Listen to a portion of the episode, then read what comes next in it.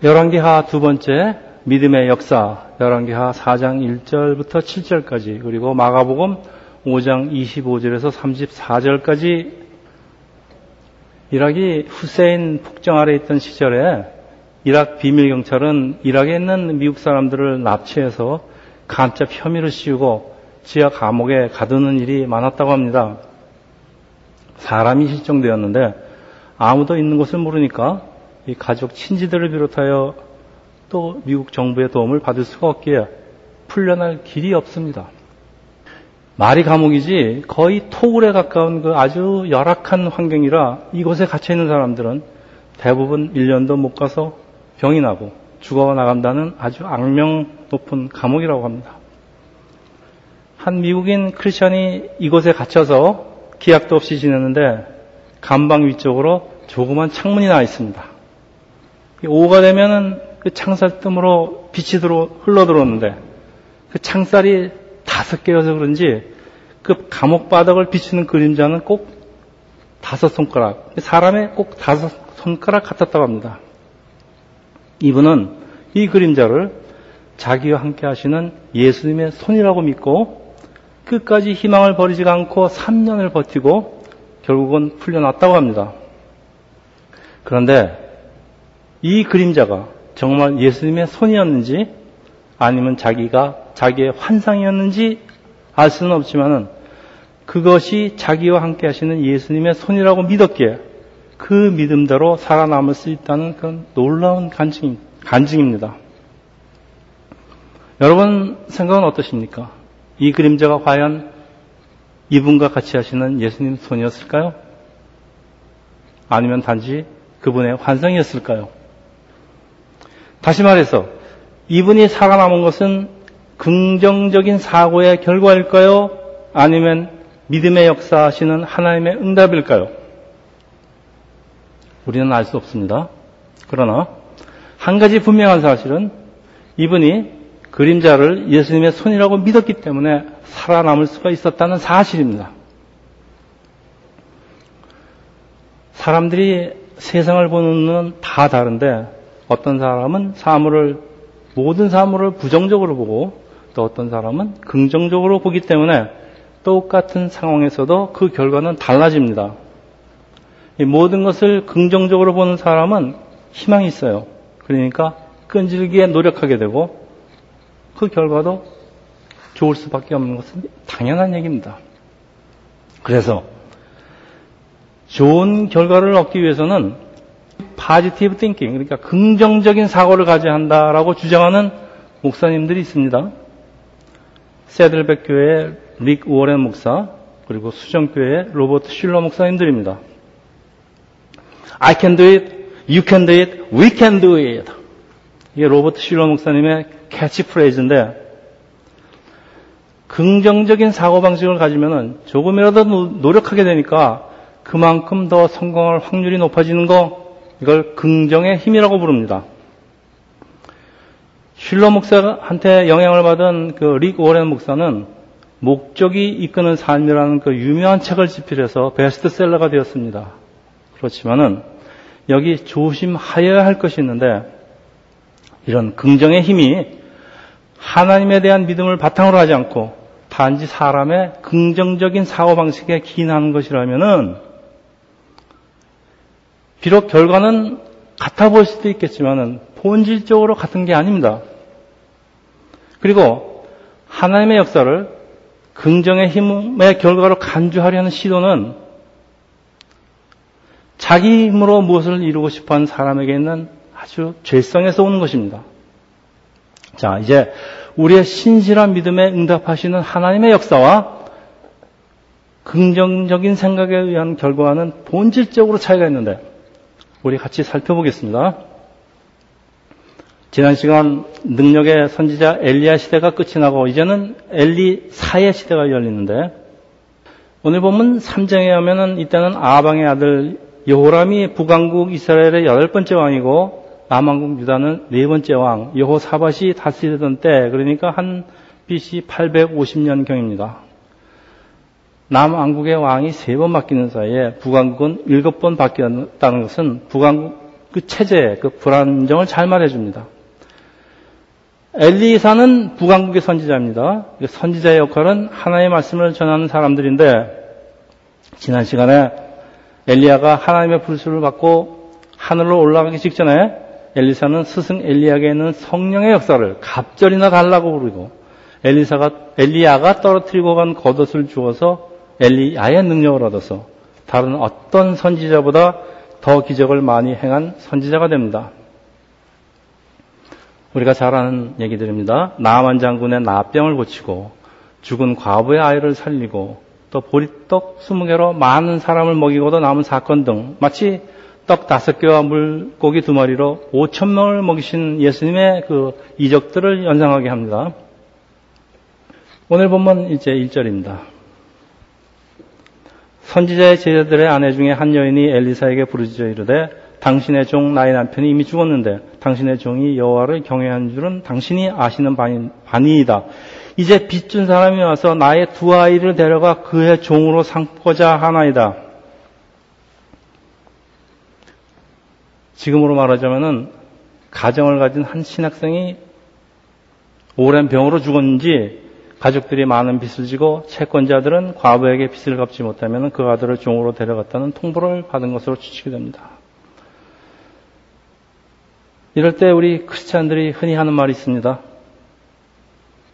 내가 하나님을 경외하는데 하나님께서는 왜 나를 돌보지 않으시는가? 그런데 하나님의 사역을 하려는 사람들에게 경제적인 어려움이 찾아오는 것은 당연한 일입니다. 왜? 다른 사람들이 돈을 버는데 투자하는 시간과 정렬을 하나님의 말씀 배우는데 사용하기 때문에 오는 결과이기도 하지만은 하나님께서 그들에게 이런 어려움을 허락하신 데는 더 중요한 이유가 있습니다. 이 여인의 남편이 왜 죽었는지, 죽은 지 얼마 되었는지 모르지만은 그동안 두, 혼자서 두 아들 데리고 삶을 꾸려가기가 얼마나 어려웠을까요? 이제는 더 이상 혼자서 버틸 수가 없는지 엘리사를 찾아온 것 같습니다. 선지자는 지금의 목사라고 보면 되겠습니다. 목사가 이럴 때 경제적으로 능력이 있어서 빚을 대신 갚아주면 얼마나 좋겠습니까? 그런데 하나님의 말씀을 전하는 것을 직업으로 하는 사람들에게는 돈이 없는 경우가 대부분입니다. 그리고 돈이 없는 것이 성경적이라고 생각을 하는 것은 이런 상황에서 하나님의 백성들은 하루하루를 만나에 의지하고 사는 훈련을 받기 때문입니다. 선지자나 목사가 만나의 훈련을 받지 않고 어떻게 하나님에 대한 그 만나에 대한 하나의 말씀을 올바로 전할 수 있겠습니까? 자, 선지자에게는 그러니까 목사에게는 사람들에게 경제적인 도움을 주는 것보다 더 중요한 일이 있는데 무엇입니까? 그들을 위해서 같이 기도하고 또 어려움을 헤쳐나갈 하나님의 지혜를 구하고 또 구체적인 방법을 찾아주는 것입니다. 그러나 이것보다 더 중요한 것이 있는데 이들로 하여금 이 어려움을 통해서 하나님의 역사를 체험하게 하고 하나님께서 살아계시다는 것을 확신시켜서 하나님의 신실한 백성으로 만드는 것입니다. 이게 목회자의 가장 중요한 임무입니다. 2절에 엘리사가 그에게 이르되 내가 너를 위하여 어떻게 하랴 내 집에 무엇이 있는지 내게 말하라 그가 이르되 계집종의 집에 기름 한 그릇 외에는 아무것도 없나이다. 이 여인의 남편이 하나님의 종이 되겠다고 선지자 학교에 지금 신학교에 들어왔는데 이 막상 여인에게 일어난 일들은 불행의 연속입니다. 남편을 잃고 이제 두 아들 맞아 종으로 빼앗겨야 되는데 이럴 때 하나님을 찬성할 수 있는 사람 그렇게 많지 않습니다. 하나님만을 외치다가 그 아내에게까지 저주를 받은 욕 밖에 생각나는 사람이 없습니다. 자, 왜 이런 비극이 오는지 이유는 알 수 없어도 하나님이 얼마나 원망스럽겠습니까? 아마도 하나님께 버림받은 것 같은 생각도 들겠습니다만은 자, 이런 이 여인의 마음을 읽지 못하면은 엘리사를 어찌 선지자라고 부르게, 부르겠습니까? 엘리사는 이 여인의 집에 별로 남아있는 것이 없을 거라고 짐작은 하지만 그래도 그래도 너희 집에 남아있는 것이 무엇인가 하고 묻습니다. 내 집에 무엇이 있느냐? 내게 무엇이 있느냐 는 엘리사의 질문은 이 positive thinking을 유도하는 대화 기술입니다. 만일 엘리사가 내 집에 무엇이 없느냐? 그래서 너 무엇 필요하니? 하고 물었다면은 이 듣는 사람을 하여금 이 부정적인 사고, 그러니까 negative thinking을 유도할 것입니다. 우리가 짧지 않은 이 세상을 살다 보면은 모든 것을 잃는 것 같은 때가 가끔 있습니다. 근데 그래도 생각을 해보면은 남은 건 아직도 많이 있는데 나에게 아직도 무엇이 남아있는가를 묻는 것이 나에게 묻는 것이 긍정적인 질문 방식입니다. 괜히 남과 나를 비교해 갖고서는 남에게 있는데 나에게 없는 것이 무엇이냐 하는 이런, 이런 생각은 우리를 절망으로 몰고 갈 뿐 아무런 도움을 주지 않습니다. 나에게 없는 것 찾으려면요, 여러분, 밤을 새고 찾아도 끝이 없어요. 아무리 가진 거 많은 사람도 나에게 없는 것 찾으려면요. 근데 나에게 있는 것을 찾는 일도 곰곰이 생각해 보면은 역시 셀 수 없을 정도로 많이 있는 거 발견합니다. 어떤 상황에서 하나님께서 다 걷어가시는 법은 없습니다. 하나님께서 남기신 것들이 많이 있단 말씀입니다. 하나님께서 남기셨습니다. 왜? 하나님의 뜻이 있어서 남기셨습니다. 비록 조금이라도. 나에게 없는 것이 무엇인가? 혹은 나에게 있는 것은 무엇인가? 뭐 똑같은 질문 같아요. 그렇지만은 질문에는 이 긍정적인 혹은 부정적인 그 질문 방식에 따라서 우리의 삶의 자세가 결정되고 이 삶의 자세는 나의 인생을 결정하게 됩니다. 3절입니다. 너는 밖에 나가서 모든 이웃에게 그릇을 빌리라. 빈 그릇을 빌리되 조금 빌리지 말고. 자, 비 때문에 두 아들이 종으로 끌려가게 된 상황에서 뭐 이웃에게 빈 그릇 빌려라는 말은 참 이거 어처구니 없는 말처럼 들리는데 여러분 이럴 때 어떻게 하시겠습니까? 대부분 사람들이 낭망을 하겠지만은 이 여인은 엘리사의 말에 순종해서 이웃에게 빈 그릇을 빌립니다. 그런데 엘리사가 뭐라 그랬습니까? 조금 빌리지 말고 많이 빌리라 그랬습니다. 여러분, 빈 그릇을 빌리라는 것은 그릇에 무엇을 담아주겠다는 건데, 많이 빌려오라는 것은 많이 줄 테니까 많이 받을 준비하라는 것입니다. 여러분, 이게 신앙의 자세입니다. 평소에 하나님께 이 축복을 많이 받을 준비를 하고 계십니까? 물론 축복이라는 게 세상적인 축복만은 아닙니다. 자, 4절, 5절. 너는 내 두 아들과 함께 들어가서 문을 닫고 그 모든 그릇에 기름을 부어서 차는 대로 옮겨 놓으라 하니까 여인이 물러와서 그의 두 아들과 함께 문을 닫은 후에 그들은 그릇을 그에게 가져오고 그는 부었. 그들은 그릇을 그에게 가져오고 그는 부었다. 뭐 무슨 번역이 있습니까? 그들은 아들이에요. 이건 아들은 알겠어요. 근데 그는 누구예요? 그는 그라는 것은 남성 인칭 대명사이기 때문에 그릇에 기름을 부은 사람이 남자인 엘리사라고 혹시 알고 있으면은 이거 잘못하신 겁니다. 성경 해석이 완전히 달라집니다. NIV 영어 번역은 They brought the jars to her and she kept pouring. 그러니까 아들들이 그릇을 어머니에게 가져다 주고 어머니는 그릇에 부었다는 말씀인데 개혁개정의 여자 인칭 대명사가 그녀를 남자 인칭 대명사 그라고 번역을 하기 때문에 이런 혼돈이 일어납니다. 기름을 빈 그릇에 부은 사람은 엘리사가 아니라 이 여인인데 그래서 오늘 기적을 만든 사람은 엘리사가 아니라 바로 이 여인입니다. 여러분 엘리사가 기적을 많이 했다고 그러는데 지금 자세히 살펴보세요. 기적을 행한 사람이 엘리사입니까? 아니면 그 여인의 믿음입니까? 사람들 굉장히 잘못 알고 있습니다. 이 기적이 일어나게 된 사연은 선지자 엘리의 뛰어난 능력 때문이 아닙니다. 그리고 여인의 긍정적인 사고방식 때문도 아닙니다. 말씀에 순종한 여인의 믿음 때문입니다. 여러분, 이것이 믿음의 역사입니다. 오늘 기도 제목입니다. 만약 여인이 말씀에 순종하지 않았다면 기적은 일어나지 않습니다. 그리고 이 여인은 하나님의 역사를 결코 체험하지 못했을 것입니다. 내 남편 죽이고 내 두 아들까지 뺏기고 뭐 이런 하나님은 내가 왜 믿어? 그리고 하나님을 떠났을 것입니다. 그렇지만은 여인은 믿음에 순종했습니다. 여인은 말씀에 순종했습니다. 6절입니다. 그릇에 다 찬지라 여인이 아들에게 이르되 또 그릇을 내게 가져오라 하니 아들이 이르되 다른 그릇이 없나이다 하니 기름이 기름이 곧 그쳤더라. 7절 그 여인이 하나님의 사람에게 나가 말하니 그가 이르되 너는 가서 기름을 팔아 빚으로 갖고 남은 것으로 너와 내 두 아들을 생활하라 하였더니 여러분 이 여인의 경제적인 문제는 이렇게 간단하게 해결이 됩니다. 근데 그릇을 많이 빌려오라고 했을 때 이 여인이 무엇을 생각했을까요? 그릇에 먹을 거 좀 담아 줄래, 줄라는가? 뭐 그런 기대해야 했을까요? 당시의 기름은 엄청난 가치를 지닌 것입니다. 지금으로 말하자면 아주 보석 같은 것입니다. 부어도 부어도 계속 흘러나오는 기름은 그 자기 스승 엘리야와 사르밧 여인 사건 그리고 예수님의 오병이어를 상기시키는데 더 받을 그 빈 그릇이 떨어졌을 때 이 여인은 무슨 생각을 하였겠어요? 여러분, 더 받을 그릇이 떨어졌을 때 무슨 생각했을 것 같습니까? 저는 가끔 하나님께 기도 응답을 받았다고 간증하는 걸 듣게 되는데 딱 자기가 기도한 것만큼만 받았다고 하면서 이럴 줄 알았으면 더 크게 기도할 걸 했다는 하시는 분들 자주 보게 됩니다. 준비한 그릇이 더 이상 없으니까 기적도 그쳤다는 말씀인데 이게 무슨 말씀이에요?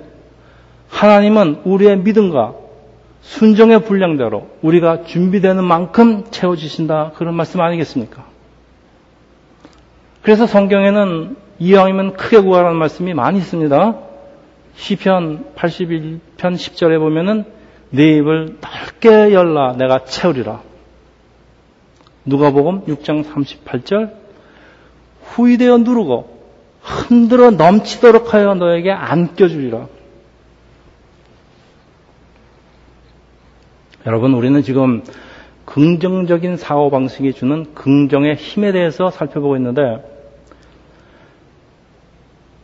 사람이 긍정적으로 생각을 하면은 없는 기름이 계속 나올까요? 가난 혼인잔치에서 물이 포도주로 바뀐 것이 마리아하고 하인들의 그 긍정적인 생각의 결과일까요? 아니, 사람의 긍정적인 사고가 항상 좋은 결과만을 만들어낸다면 하나님께서 인간의 역사에 개입하실 여지가 전혀 없습니다. 무슨 말씀입니까? 하나님 필요 없다? 그런 말씀입니다.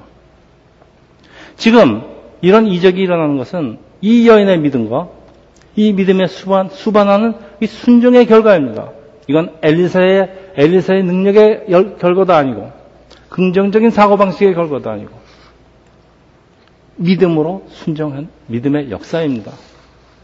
자, 그래서 이 긍정적인 사고는 하나님께서 역사하실 것이라는 그 믿음의 근거로 해야지, 단순히 긍정의 힘만 가지고 이적을 만들 수 없다는 것을 확실히 할 필요가 있습니다. 그래서 긍정의 힘은 인본주의적인 사고방식, 방식인데, 우리가 시작할 때 말씀을 드린 그 목사님들의 잘못된 인본주의 신학은 이 긍정의 결과와 믿음의 결과를 혼동하고 성경 전체에 흐르는 정신을 간과하고 성경의 한 두 구절에 매였기 때문입니다. 성경 말씀의 앞뒤를 무시하고 한 구절만 보면 본문과는 전혀 다른 뜻이 되는 경우가 상당히 많은데 여러분 많은 사람들이 조회학선 집에나 사업장에 걸어놓는 성경 구절이 있습니다. 빌립보서 4장 13절 내게 능력 주시는 자 안에서 내가 모든 것을 할 수 있는지라. 사람들이 이 구절을 좋아하는 이유가 내가 원하는 모든 것을 할 수 있다는 이런 긍정적인 생각을 부추기기 때문일 것입니다만은 그런데 여러분 이 말씀이 우리가 그렇게 쉽게 좋아할 말씀이 아닙니다. 왜냐하면 그 구절 앞에 내게 능력, 능력 주시는 자 안에서, 다시 말해서 예수 안에서입니다. 라는 전제 조건이 붙어 있기 때문입니다. 하나님 뜻 가운데 있는 모든 것은 내가 할 수 있다는 말씀이지, 뭐, 내가 좋아하는 거, 뭐, 내 욕심대로 내가 무엇이 되었던 내가 원하는 거 다 할 수 있다는 말씀이 아닙니다. 그리고 무엇보다도 하나님께서 원하시는 것은 우리의 세상적인 욕심과는 상당히 다릅니다. 전, 바로 전 구절 12절입니다. 나는 비천에 처할 줄도 알고, 풍부에 처할 줄도 알아. 모든 일, 곧 배부른가 배고픈가, 풍부와 궁핍에도 처할 줄 아는 일체의 비결을 배웠노라. 여러분 이게 무슨 말씀입니까? 사도 바울이 모든 어려움을 극복하였기 때문에 이 모든 일을 할 수 있다는 말씀입니다. 그러니까 어려운 상황 속에서도 하나님을 찬양하는 비결을 배우라는 말씀입니다. 여러분 그러려면은 여러분에게 있는 많은 환란을 극복해야 되는데 여러분에게 환란이 많이 찾아와야 되는데 여러분 그럼 이 비결 배우려고 환란 좋아하십니까? 자 오늘 두 번째 본문은 이거 아주 특별한 내용을 기록하고 있습니다. 믿음의 역사를 잘 설명하고 있습니다. 근데 마가복음 5장 25절에서 29절인데 이거 우리 천천히 한번 같이 읽겠습니다. 열두 해를 혈루증으로 알아온 한 여자가 있어 많은 의사에게 많은 괴로움을 받았고 가진 것도 다 허비하였을 때 아무 효험이 없고 도리어 더 중요했던 차에 예수 소문을 듣고 무리 가운데 끼어 뒤로 와서 그의 옷에 손을 대니 이는 내가 그의 옷에만 손을 대어도 구원을 받으리라 생각함이라. 이에 그의 혈루 근원이 곧 마름에 병이 나은 줄을 몸에 깨달으니라. 제가 부연 설명을 하겠습니다. 이 예수를 믿는 여인의 강한 믿음이 예수의 옷자락, 예수의 몸과 접촉이 일어나는 순간에 여러분 잘 들으십시오. 예수님의 힐링 파워, 치유의 능력이 자동적으로 여인에게 흘러 들어가는데 마치 물 탱크에 호스를 연결하니까 자동적으로 물이 잘잘잘잘 흘러나오는 것 같습니다. 예수님도 모르는 사이에. 이런 놀라운 기적이 예수님의 의지하고는 전혀 상관없이 일어난다는 사실에 저는 놀라움을 금할 수가 없습니다. 다시 말해서 예수님의 몸은 이런 능력으로 가득 차 있는데 사람의 신실한 믿음이 예수님의 이런 연결이 되게 되면 만나게 되면 무조건 반사가 일어난다는 말씀인데 여러분 사람의 긍정적인 사고가 아무리 강해도 이런 일은 결코 일어날 수 없습니다. 참 신기한 성경 구절입니다. 30절입니다. 예수께서 그 능력이 자기에게서 나간 줄을 스스로 아시고 무리 가운데 돌이켜 말씀하실 때 누가 내 옷에 손을 대었느냐? 예수께서는 이 여인의 믿음을 보시고 병을 고쳐주시는 거예요? 아니에요, 이게 지금. 이 여인에게 있는 강한 믿음이 예수님의 능력을 자동적으로 가져왔다는 것입니다. 이거 무슨 말입니까? 온전한 믿음은 기적을 일으키는 힘이 있다는 말씀 아니에요. 그래서 예수께서 뭐라고 그러십니까? 내 믿음대로 될지어다. 라고 자주 선언하시는 것은 내가 그렇게 해주겠다는 말씀도 되지만 내가 그렇게 안 해줘도 이건 자동적으로 내 믿음대로 되게 돼 있다 이런 말씀입니다 지금. 이건 믿음의 여러분 본질적인 속성을 말씀하고 있는 것입니다. 그런데 더 놀라운 사실이 있습니다. 여인의 소원은 자기의 육신의 병을 고치는 거지만은 예수님의 관심은 다른 곳에 있습니다. 보십시오. 34절. 예수께서 이르시되 따라 내 믿음이 너를 구원하였으니 평안히 가라. 이건 영혼 구원을 얘기하고 있습니다. 하나님께서 이 여인에게 이런 난치병을 허락하신 이유가 그 어려움을 통해서 예수의 능력을 체험하고 하나님의 백성이 되고 구원을 받는 데 있음을 잘 보여주고 있습니다. 예수님의 관심은 이런 믿음의 역사를 통하여 우리를 하나님의 백성으로 거듭나게 하시는 데 있습니다. 물론 우리의 병도 고쳐주십니다. 그렇지만 궁극적인 예수님의 관심은 우리를 하나님의 백성으로 거듭나게 하는 데 있습니다. 예수께서 이 땅에 오셔서 많은 병자를 고치시지만은 뭐 육신의 병 정도 고치는 게 의사가 할 일이지 뭐 하나님께서 예수 하나님께서 병을 고치려고 이 땅에 뭐 직접 오실 필요는 없습니다. 누가복음 17장 11절은 더 분명합니다. 10명의 나병 환자가 예수께로 와서 다 고침을 받지만은 병이 나은 후에 예수께 찾아와서 하나님께 영광을 돌린 사람은 한 사람밖에 없어요. 그런데 예수께서는 그 사람에게 내 믿음이 너를 구원하였다. 똑같은 말씀하십니다. 자, 다른 구명은 병 치유는 받았습니다. 육신의 병은 낫는데 그러니까 이 땅에서의 이 어려움이 해결됐습니다. 그런데 구원받지 못했답니다. 육신의 병은 고쳤지만은 영생을 얻지는 못한다 이런 말씀입니다. 결과가 이렇게 다릅니다. 자 이제 말씀을 마치는데 이 과부 여인은 자기 신학생 남편이 많은 빚을 남겨두고 죽었을 때 하나님께서 살아계시지 않구나 하나님께서 이 어려움을 못 본 척 한다고 생각했을지도 모르겠습니다. 그러나 믿음의 순종으로 살아계시고 역사하시는 하나님을 경험합니다. 이런 믿음의 역사는 이 땅에서의 어려움도 해결하지만 그것보다도 더 중요한 것은 이런 믿음은 우리를 영원한 생명으로 인도한다는 것입니다. 그리고 이것이 하나님께서 우리에게 어려움을 허락하신 이유이기도 합니다. 다시 말씀드리면 긍정적인 사고방식은 이 땅에서의 문제를 때로는 해결할 수도 있지만 항상 그런 것도 아니고 더구나 우리를 구원으로 인도하는 능력은 없습니다. 그래서 하나님께서 기뻐하시는 게 우리에게, 우리에게는 이 긍정적인 사고방식이 아니라 구원으로 인도하는 예수에 대한 믿음입니다. 반복합니다. 하나님께서 기뻐하시는 것은 구원으로 인도하는 예수에 대한 믿음, 바로 그 믿음을 기뻐하십니다. 그래서 히브리서 11장 6절에 이런 말씀이 있습니다. 믿음이 없이는 하나님을 기쁘시게, 하, 기쁘시게 하지 못하나니, 다시 하겠습니다. 믿음이 없이는 하나님을 기쁘시게 하지 못하나니, 하나님께 나아간 자는 반드시 그가 계신 것과 또 그가 자기를 찾는 자들에게 상 주시는 이심을 믿어야 할지니라. 믿음 없이는 하나님을 기쁘게 하지 못한다고 그렇게 말씀하고 있습니다. 자, 이제 마지막으로 우리 맨 처음에 했던 그 이락의 토굴에서 살아남은 미국 사람 얘기로 돌아가겠습니다. 이분이 이 지하 감옥에서 본 그림자가 정말 예수님의 손이었을까요? 그런데 사실은 그것이 예수님의 손이었든지 아니었든지 아무 상관이 없습니다.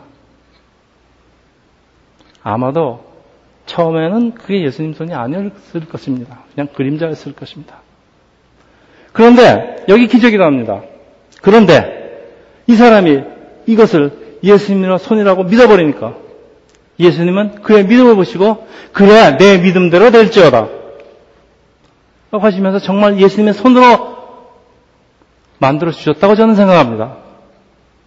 다시 말해서 이분의 생각이 긍정적이라 낙담하지 않고 살아나게 된 것이 아니라 예수님이 나와 함께 하신다는 바로 그 믿음이 그 믿음이 이 그림자를 이분과 함께 하시는 예수님의 손으로 만든 것입니다. 마치 혈병, 혈류병을 가진 여인이 예수님의 그 힐링파워가 그냥 이 여인에게도 찰짝 흘러들어오는 것, 그런 같은 역사입니다. 여러분, 이게 믿음의 역사입니다. 내가 그렇게 믿느냐? 그래. 내 믿음대로 될지어다. 여러분, 이것이 믿음의 결과이고, 믿음의 역사입니다. 히브리서 11장 1절입니다.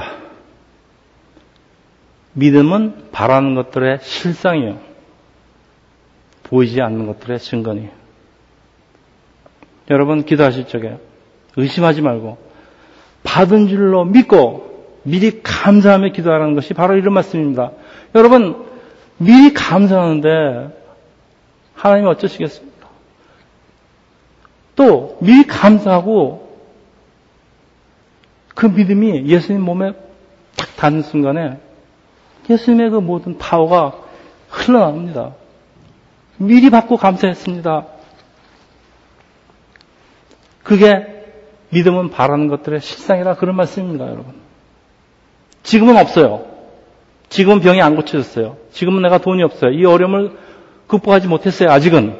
그렇지만 내가 미래, 미래에 일어날 일, 그 좋은 일의 실상이라 그런 말씀입니다. 여러분, 미래, 내가 병이 났습니다. 내가 미래에 내가 이 어려움을 다 극복했습니다. 저는 그것을 믿습니다. 근데 지금 남아있는, 나에게 남아있는 이 어려움, 이건 과정입니다, 여러분. 그까지 과정이 좀 힘들면 어떻습니까, 여러분? 여기 미래가 이미 있는데, 여러분 이게 믿음의 역사입니다. 여러분 믿음의 역사는 이렇게 이루어지는데 참 생각해 보면은 하나님의 섭리가 참 놀랍지 않으십니까? 기도합니다. 하늘의 하나님 아버지, 오늘 믿음의 역사가 어떻게 우리에게 이루어지는 것을 배웠습니다.